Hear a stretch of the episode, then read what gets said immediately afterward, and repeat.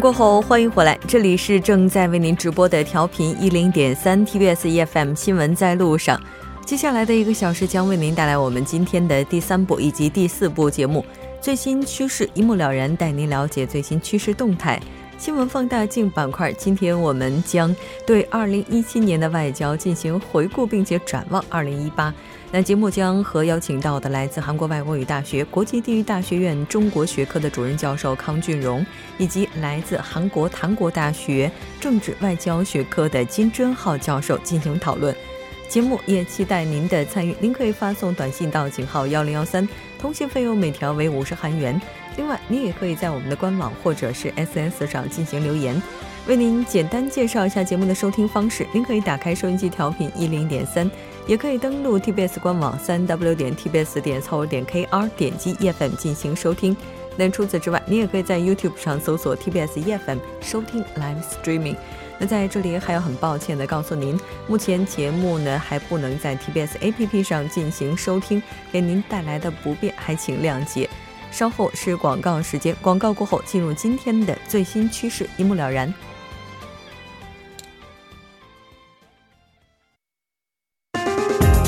以独特的视角发现最新流行动态、最新趋势，一目了然。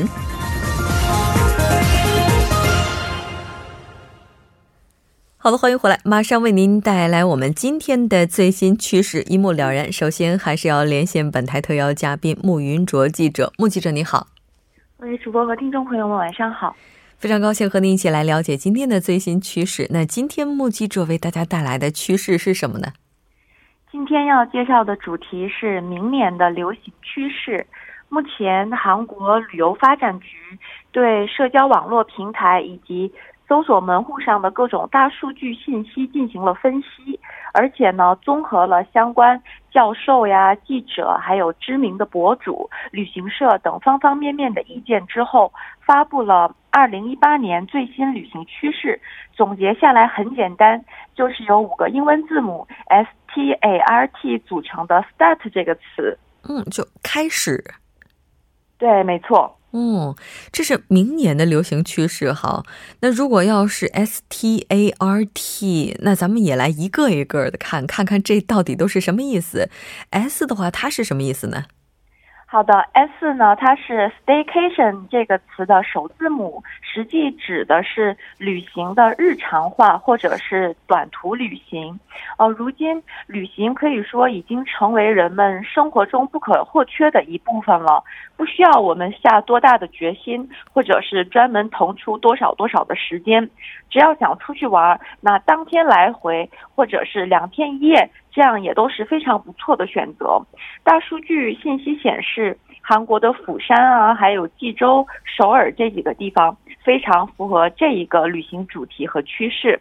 还有就是，随着廉价航空市场的进一步扩大吧，还有为了明年成功举办平昌冬奥会，不是开通了个别的部分 KTX 线路吗？那更加便捷的交通，就对旅行的日常化这个 S 也奠定了一定的基础。嗯，是的，没错。可能周边有很多朋友的话，在二零一八年的时候 也有类似的一些计划。咱们接着往下看，start。那 T 的话，它是什么意思呢？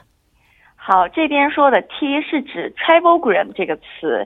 呃，去旅行除了好吃的好玩的以外，拍摄美美的照片，也就是大家经常说的。什么认证照呀、人生照都是必不可少的。那当然，人们会把这个一定会上传到 SNS 上面。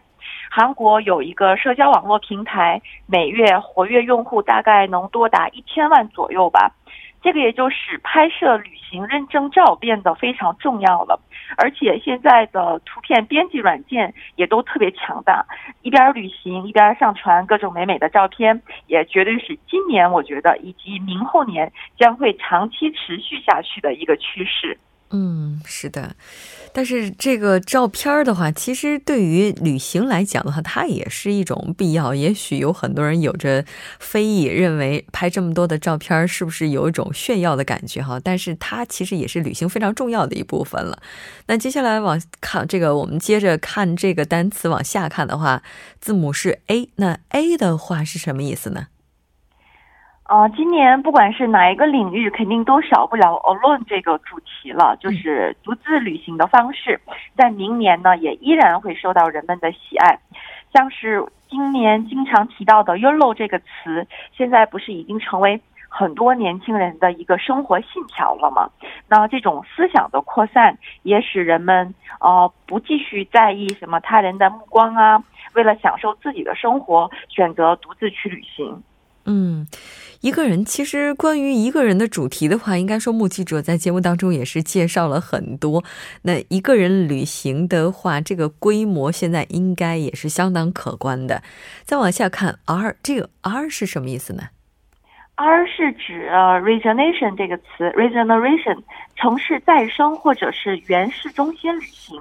具体来说，就是韩国会对一些普通的街道。小巷子还有传统市场重新赋予他们生命力，就出现了例如釜山的甘川文化村，然后庆州的黄里团街，还有大家比较熟悉的首尔一山洞这样的地方。嗯，像是传统市场现在也改头换面了，和我们印象当中的不太一样。许多年轻人在那里打造了很多。手工的作坊，或者在那里进行各种表演，那这些不起眼的地方，现在也都成为了全新的一个热门的旅行景点。嗯，确实是，可能有一些地方的话，我们之前在节目当中也是介绍过的。那而且现在到了元旦这个时间节点，对于很多朋友来讲，可能也是需要去购物啊什么的。我们在这里也可以为传统市场打打广告，是吧？那再往下看的话，T 这个 T 又是什么意思呢？最后的 T 说的就是 TV program 里边，呃，什么综艺啊、电视剧啊这些取景地，呃，孔刘主演的人气电视剧带火了江陵的朱文金，然后大家知道今年李孝利夫妇出演的一档综艺，又是让济州岛牙月这个地方的人气快速升温。嗯，那么还有就是最近以美食、历史还有。人文教养为主题的旅行综艺，在大学教授呀、美食专栏作家这些嘉宾的推荐下，一些主题旅游产品想必也会成为明年旅游市场的一大新兴热门。嗯。离二零一八年的话，只剩下几天的时间了。对于很多朋友来讲，也许已经做好了一八年的旅行计划。那咱们今天谈到的这些趋势呢，是一个预测呢。当然，这个预测也是基于有关的一些大数据。那可能在一八年的时候，这个数据又会发生一些新的变化，也可能会出现一些其他新的旅行模式。当然，这也都是非常值得期待的。那目击者，您是怎么样看待这种旅游趋势的呢？我觉得，比起把这个看成是明年全新的一种旅行趋势，倒不如把它理解成是今年旅行趋势的一种延伸和发展。嗯，哦，这里给出的几个关键词，我觉得都属于一种比较。健康和积极的旅行状态，不是说一定要去国外什么多么奢华、呃豪华的这样的酒店，或者是买什么很贵的名牌，而是在比如说城市中心的小巷子、传统市场，发现首尔和一些周边城市的魅力吧。嗯，那么而且随着明年综艺节目和电视剧的多样化。估计会有更多新的趋势，在我们主观意识还就是意识不到的情况下，就潜移默化的影响着我们大家的旅行方式了，也说不定。是的，没错。其实这个世界是不缺少美的，缺少的可能只是发现的眼睛而已。那也建议大家在一八年的时候，不妨多去发掘一下我们周边的美景。那也许我们周边的这些景色就会成为下一个热门的景点，也未尝不可。好的，非常感谢目击者为我们带来今天的这一期节目，我们下期再见。好的，再见。稍后来关注一下这一时段的路况、交通以及天气信息。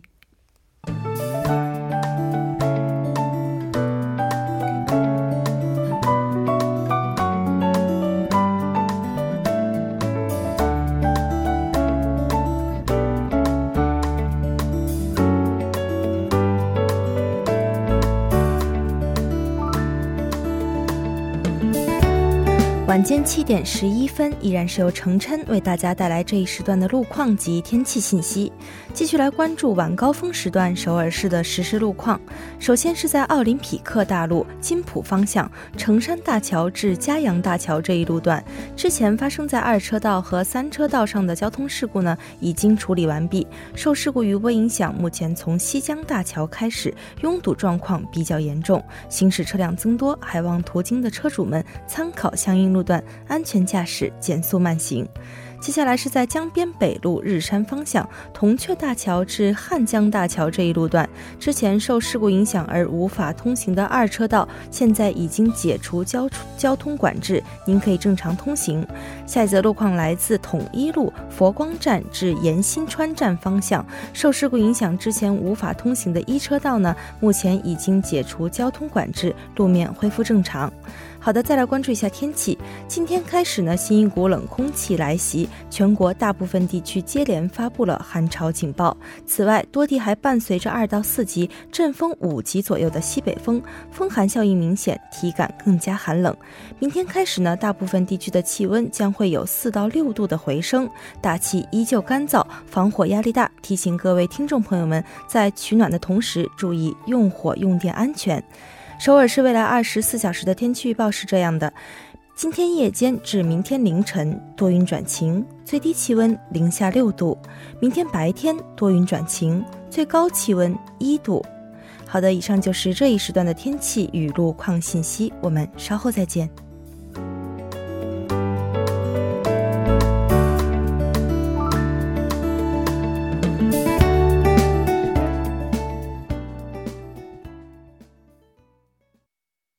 好的，欢迎回来，多角度、全方位为您深入剖析韩中两国实时热点焦点。那今天我们要讨论的是二零一七年的外交回顾以及二零一八展望。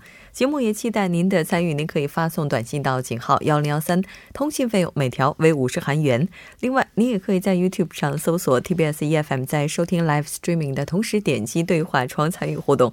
那今天做客直播间的两位嘉宾，一位是来自韩国外国语大学国际地域大学院中国学科的主任教授康俊荣，康教授你好。哎，大家好，嗯，主持人好。您好，很久不见的感觉。是。那今天康教授也是很早就来到了台里面，然后做准备，因为毕竟今天咱们这期节目也是一个总结性的，对吧？没有什么准备的。好的。那另外一位教授是来自韩国檀国大学政治外交学科的金贞浩教授。我觉得首先应该说金教授辛苦了。啊，听众朋友，大家好！因为年底就，哎，那个路上很堵啊，哎，所以我这个听众朋友啊，就是开车要小心点啊。刚才开玩笑的时候，金教授还说，从龙仁来首尔的路上，就整个一路就像韩国战争一样，非常的拥堵。那这个时候，希望大家都能够小心驾驶，安全行驶。那咱们马上回归正题哈。二零一七年对于韩国、中国来说，这个都是不平静的一年。很多国际事件不仅仅给本国带来的影响，也是直接影响着国与国之间的外交。那当然，这个韩国作为国际外交当中。非常重要的一环，也是面临着很大的挑战。咱们今天就来回顾一下二零一七的外交，以及对二零一八年进行一个展望。那其实说到韩国外交的话，咱们首先要说的肯定还是韩中外交，对吧？那二零一七年的时候，两国之间呢是既有矛盾也有合作。我们来看一下最开始出现矛盾的时候，韩中两国的外交有哪些变化？我们这个韩国人一般来说呀，每个那个过年的时候，那比如说这个二零一七年，那过几天就那个我们面临了二零一八年嘛。对对对。我们每次说多是多难，那就那个非常非常艰难的一年。那我们就是正在如此，这个对内对外又发生了好多事儿。对。那其中最重要的应该是韩中关系。那发生变化，对，大家都知道，那个我们去年七月八号，韩国这个政府，当时韩国政府这个部署杀的决定之后呢，那就那个韩中之间开始发生了矛盾了，对，交恶。嗯，那然后呢，今年三月十五号，那就那个有这个有个什么不是很正式的，不是公式的，但是又开始经济报复的。那大家都经济抵制，那就那个韩国的团体游，那就突然中断了。然后五月八号，那个朴槿惠下台之后啊，那文在寅政府，文在寅当总这个当选总统，嗯，那就那个以前的外交跟那个文在寅是毕竟是进步派的，对。他的这个外交政策有些不一样，嗯，所以某种程度上啊，那就那个汉中关系那面临了一个大问题，嗯。那大这个危机，大家都知道，今年刚好是这个汉中之间建交二十五周年的这个原来好好庆祝的时期，嗯，但是。那可能这个汉中之间二十五年这个过程当中，今年刚好是这个面临了最冷漠的时期。是的，那刚好，那我们就那个呃十月三十一号，那就那个大家都知道啊，那个有有关沙特的协议之后，嗯，那十一月十一号在越南，那个文在寅总统跟习近平主席，那这个举行了高峰会谈，然后。十二月十四号，那个文在寅总统以国宾的国宾的这个国事访问，嗯，呃，国宾的资格访问中国，那习主席在交换意见。那整个过程当中，那去年引发的这些沙特危机，某种程度上来说，我们经过了这个文在寅政府的努力之下呢，大概那基本上那个。确定了它大致的方向，那就是至少我们以萨德或者是这些那个军事外交这些那个呃因素影响到那个经济社会啊、文化呀、这些别的方面，就我们讲那个就是双轨战略 （two track）。那就从这个观点上来说，那虽然今年是这个韩中之间的关系啊非常冷漠，但是呃月年底这个时候，我们开始找。那个比较有正确的方向，嗯，那我们拭目以待呀。当当然，这个背后有北韩，有美国，嗯，那不可能我们韩中两国之间能够解决的。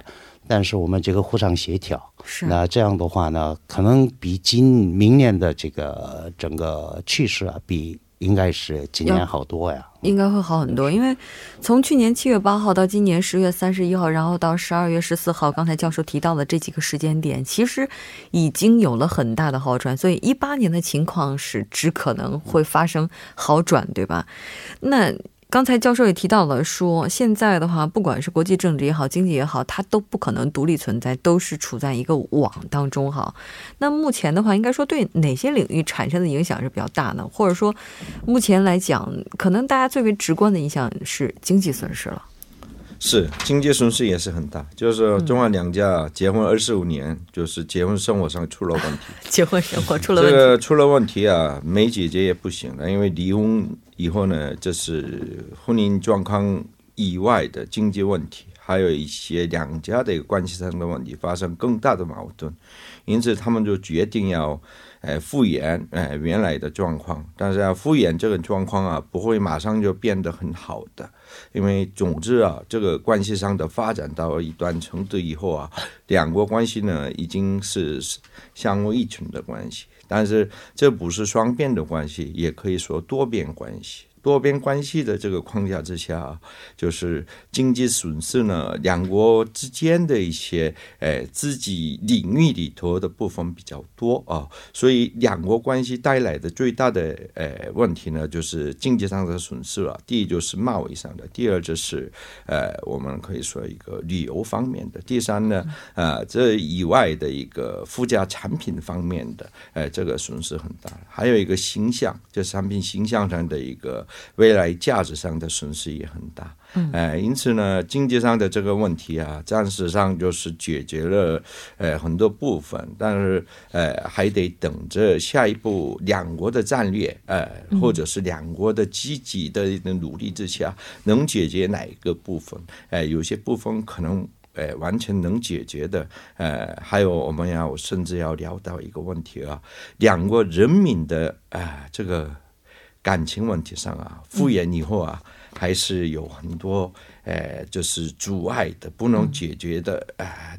内疚的问题，哎，这个问题可能互相要努力要解决的最大的关键因素之一。对，这个镜子啊，就中国人经常这个喜欢把婚姻形容为镜子。如果婚姻关系出现破裂的话，我们说这个镜子它已经破了，对吧？这个破了的镜子，你想要再让它复原，就破镜重圆是非常难的。但目前这个情况来看的话，我们还没到破的那个程度。对吧？所以说，还是需要我们付诸于更大的努力去维护它。目前来看的话，这两国关系应该是缓解了不少。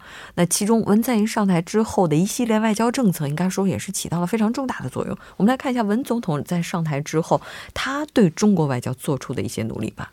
基本上，这个韩国每个政府都一样，每个这个领导人都一样啊。我们还是这个中美之间呢，那排外不前。那就是那个我我们韩国自己做主的这个方位不多，嗯，那这是一个最痛苦的问题。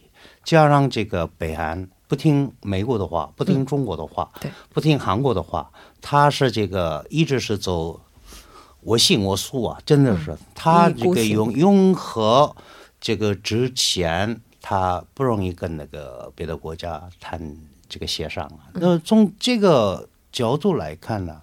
文在寅总统一定要拉拢中国，一定要拉拢，一定要拉拢美国。但是美国跟中国对克制北韩融合问题的方式不一样，所以在中间呢，我们这个没办法那个决定，我们怎么怎么能够那个做？但是这一次这个文在寅总统访问中国，那跟习主席，那这个。不是签订啊那个协议，我们韩国自己宣布四大原则。那中国这个言论媒体上没有这个原则这个词汇，但是我们是那个有四大原则。第一就韩那个我们韩半岛绝对不会发生战争。韩半岛，韩半岛是那个。因为大家都知道，我们那个一九五零年到五三年这三年的这个打仗啊，嗯，那引发了好多好多的这个离散家族，那而且到目前为止，那还没那个复合，一个小半岛国家，那个切了一半，那其实这个民族的大悲剧，嗯，而且又一个确认韩半岛的这个无核化，还有一定要用北韩核问题呢，有和平的方式解决。而且文在寅是文在寅政府是进步的政权，他一直强调这个改善南北关系，来推动这个半岛的和平，韩半岛的和平。这四个原则基本上跟那个习主席那个讨论好，而且那习主席也。对于这一点呢，有这个表示赞同。对，所以呢，我们这个共同言论发表文当中啊，就发表了这些。嗯，所以呢，现在那个基本上，文在寅总统的这个对中国的外交政策是一定要那个和好中国，因为中国毕竟是对北韩的最大的助力者。无论如何，那中国他们不听我们的话，但是在外界上看，还有这个好几十年的历史有。明确的这个证明，还是中国呢对北韩那个形势最大这个影响力的国家，这是不可否认的。所以我们这一点上啊，能有那个透过中国给中国说服也好，那个施压也好，反正是给他们那个回到一一些那个谈判桌来。是，这是文在寅政府对北韩核问题上的一个大的这个方向。还有一点。那就是汉中之间的这个经济关系，刚刚我们金教授讲非常密切。那所以呢，我们这个不爱用这个这些北岸问题影响到汉中之间的经济交流，这是太愚蠢的事儿啊！真的是。所以那个经济归经济。那说按市场经济规律来，那个双方之间呢，那个恢复正常的交流，这是文在寅政府对两个的这个基本对中国对中国外交的这个方向是。但是经济归经济，政治归经济，说这个政治归政治，经济归呃。